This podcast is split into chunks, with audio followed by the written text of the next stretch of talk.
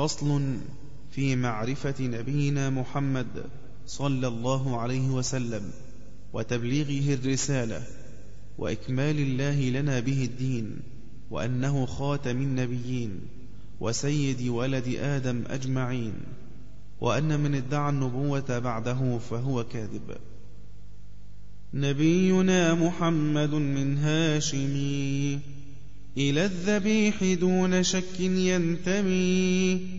أرسله الله إلينا مرشدا ورحمة للعالمين واهدا موليده بمكة المطهرة هجراته لطيبة المنورة.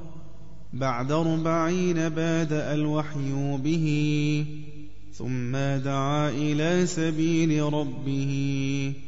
عشر سنين أيها الناس اعبدوا ربا تعالى شانه ووحدوا وكان قبل ذاك في غار حرا يخلو بذكر ربه عن الورى وبعد خمسين من الأعوام مضت لعمر سيد الأنام أسرى به الله إليه في الظلم وفرض الخمس عليه واحتم وبعد أعوام ثلاثة مضت من بعد معراج النبي وانقضت أوذين بالهجرات نحو يثربا مع كل مسلم له قد صاحبا وبعدها كلف بالقتال لشيعة الكفران والضلال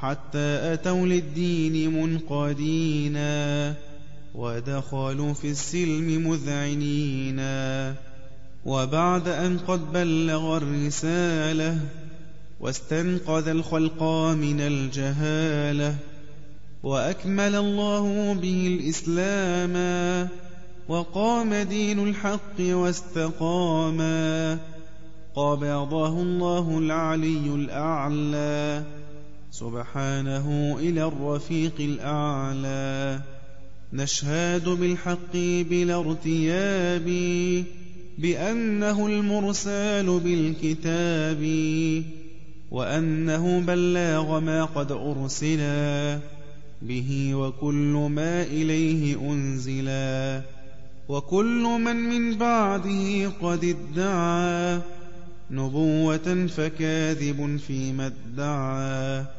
فهو ختام الرسل باتفاق وأفضل الخلق على الإطلاق.